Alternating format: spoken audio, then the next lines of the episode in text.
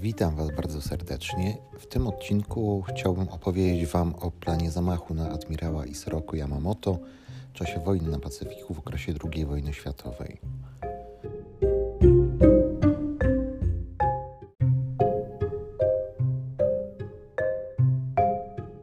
Kim był Isoroku Yamamoto? Dlaczego Amerykanom tak bardzo zależało na tym, aby go zlikwidować? Kto kierował rajdem amerykańskich myśliwców dalekiego zasięgu P-38 Lightning i jaki był finał tej operacji? Zapraszam.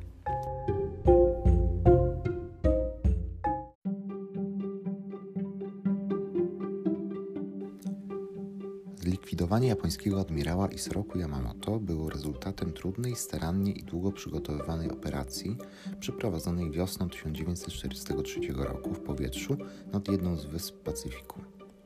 Opowieść o niej to relacja o szpiegostwie, przechwyconych szyfrówkach, precyzyjnie zaplanowanym locie i znakomitej nawigacji, a także o zemście, której pragnął naród. To, że Yamamoto był specjalnym celem tego lotu, przez cały czas trwania wojny było negowane przez Japończyków, którzy realizację podobnej akcji uważali za niewiarygodną i niemożliwą.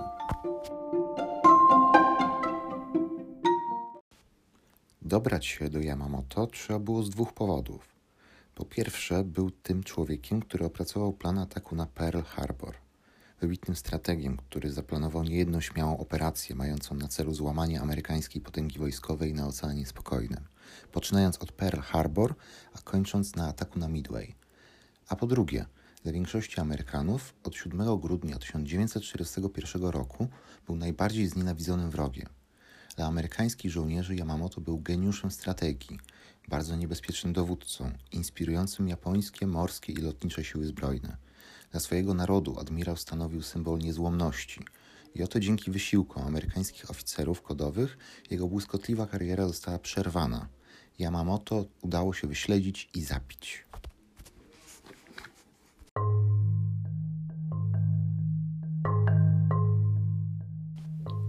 Już przed atakiem na Pearl Harbor Amerykanie zdołali złamać kod dyplomatyczny Japończyków.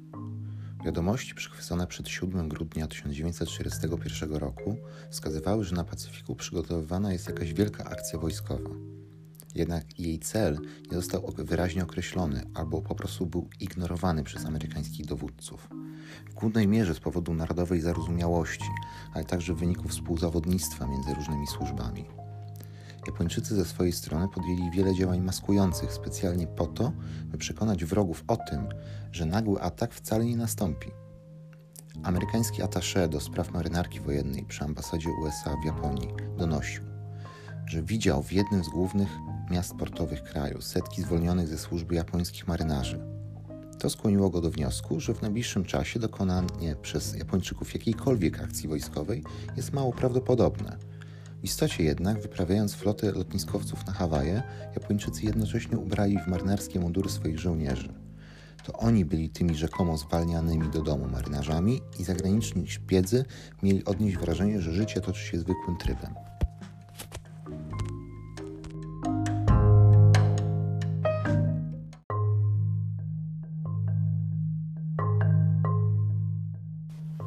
1937 roku Japończycy stworzyli maszynę szyfrującą numer 97 o kodowej nazwie Purple. Przez 19 miesięcy amerykańscy specjaliści łamali głowy, by ją rozszyfrować. W końcu dzięki wysiłkom Williama Friedmana i jego kolegów z Secret Intelligence Service sekret Purple został poznany. Amerykanie już wcześniej wykonywali kopie japońskich urządzeń szyfrujących, aby móc odczytywać informacje pisane starym, czerwonym kodem – po długich analizach kolega Friedmana, Harry Lawrence Clark, przyjął założenie, że Japończycy stosują w swej nowej maszynie przełączniki krokowe zamiast stosowanych dotąd dysków. Na wniosek Clarka została skonstruowana kopia maszyny numer 97, nazwana przez jej twórców Magic. I właśnie za jej pomocą udało się rozkodowywać zaszyfrowane komunikaty.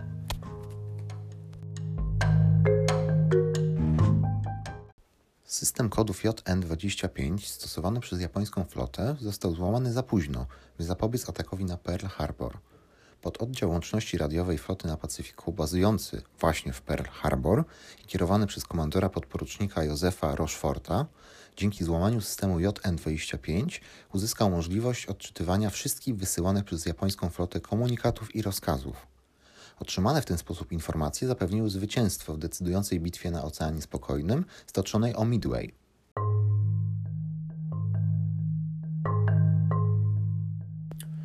Rajd lotników podpułkownika Dulitla na Tokio pobudził Yamamoto do opracowania nowego planu. Postanowił on zaatakować wyspę Midway, ciągając Amerykanów do walki z częścią jego floty. Równocześnie, by odwrócić uwagę i doprowadzić do rozproszenia ich sił, admirał zamierzał zbombardować wyspy Aleuckie.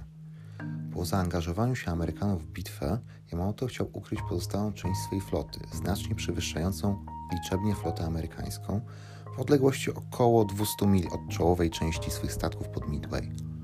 Sprawiając taką niespodziankę i rozgramiając flotę USA, admirał miał nadzieję zatrzymać wreszcie Amerykanów. Jednak dzięki uzyskanym za pomocą Magic informacjom Amerykanie poznali plan Yamamoto. Nie dali się oszukać manewrem odciągającym i odparli atak, wygrywając jedną z najważniejszych bitew na Pacyfiku. Odtąd Japończycy nie mogli już mieć sekretów przed swoim przeciwnikiem. Klęska pod Midway mocno nadszarpnęła morale Japończyków. W obliczu wzrastającej potęgi Amerykanów, Yamamoto musiał teraz troszczyć się o podtrzymywanie ducha swoich ludzi.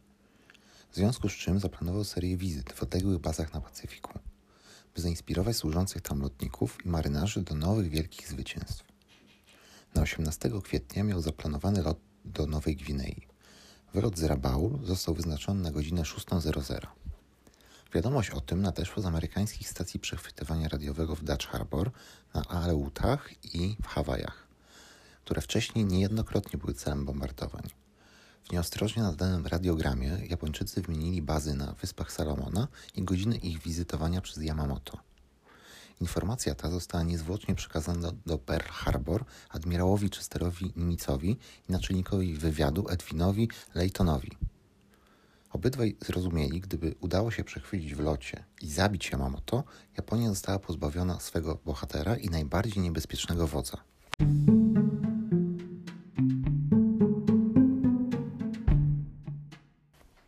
Sekretarz marynarki Frank Knox i dowódca lotnictwa generał Henry Arnold wezwali specjalistów od dalekich lotów, Lindberga i inżyniera Meyera.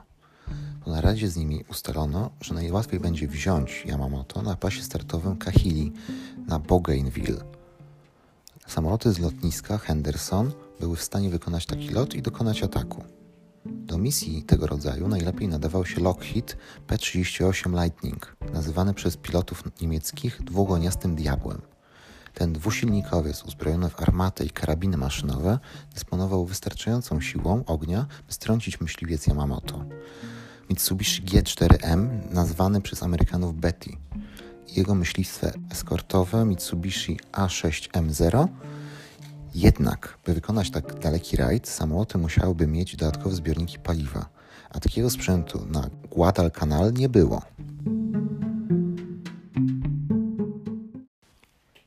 Po uzyskaniu akceptacji prezydenta, Knox przystąpił do wykonania operacji Zemsta. 17 kwietnia 1943 roku o 15.35 zatelefonował do generała Kenneya z prośbą o przysłanie potrzebnych zbiorników na paliwo z Milne Bay z Nowej Gwinei. Cztery bombowce B-24 z bakami na pokładzie podniosły się w powietrze i o 21.00 w warunkach tropikalnego sztormu wylądowały na lotnisku Henderson. W tym czasie major John Mitchell wydawał swoim dowódcom sekcji instrukcje dotyczące powierzonej im misji. Następnego poranka o 7.20 wyposażone w dodatkowe zbiorniki paliwa Lightningi wzniosły się w powietrze, licząc na to, że o 9.55 przechwycą Yamamoto. 12 samolotów P-38 powinno było wznieść się na wysokość 20 tysięcy stóp, ponad 6 tysięcy metrów.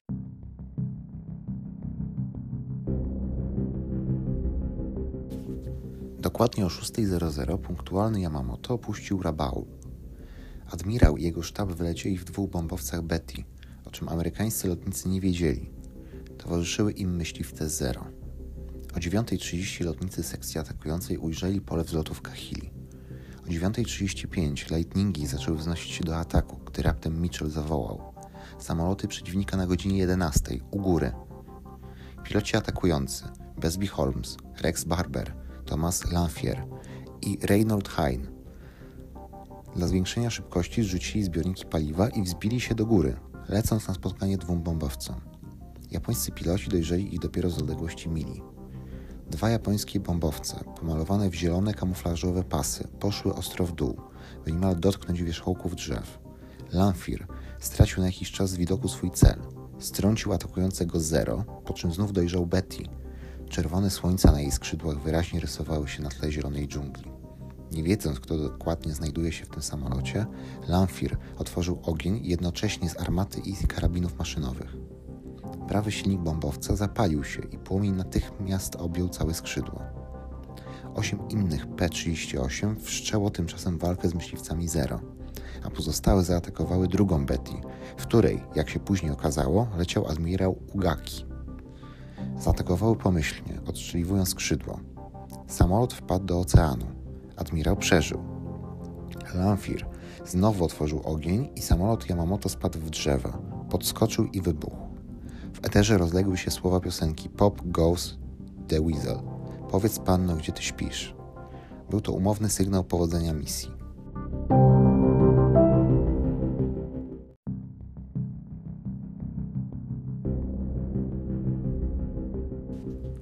Yamamoto zginął. Do końca wojny działaniami Japończyków kierował jego następca, admirał Mineichi Koga. Z nim walczyć było łatwiej, był bardziej przewidywalny i Amerykanie dawali sobie z nim radę. Piloci Michela, kierując się tylko mapą i kompasem, przelecieli 400 mil, przeważnie trzymając się tuż nad wodą na wysokości około 30 stóp. To pomogło im uniknąć wykrycia i mogli przybyć na miejsce powietrznej zasadzki dokładnie w określonym czasie. Owszem, Japończycy na wyspach Solomona podejrzewali, że z ich szyframi coś jest nie w porządku i że Amerykanie musieli się dowiedzieć o locie Yamamoto. Jednak kwatera główna w Tokio temu zaprzeczyła. Jej zdaniem było to niemożliwe zawinił tragiczny zbieg okoliczności. Yamamoto zginął od jednej kuli, która przybiła mu głowę i barki. Japoński patrol znalazł jego ciało następnego dnia. Admirał miał przy sobie dziennik i zbiór wierszy. Jego lewa ręka mocno ściskała rękojeść miecza. Ściskała ją trzema palcami. Dwa stracił kiedyś w walce. Były gospodarz Pacyfiku leżał w dżungli tuż przy brzegu, o który biły fale. Te miejsca chciał zagarnąć dla Japonii. Nie udało się.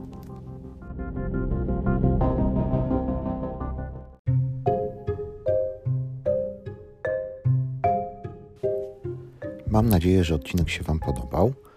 Już niebawem zapraszam na kolejny odcinek, gdzie opowiem Wam o nieudanym zamachu na Adolfa Hitlera 8 listopada 1939 roku w Monachium.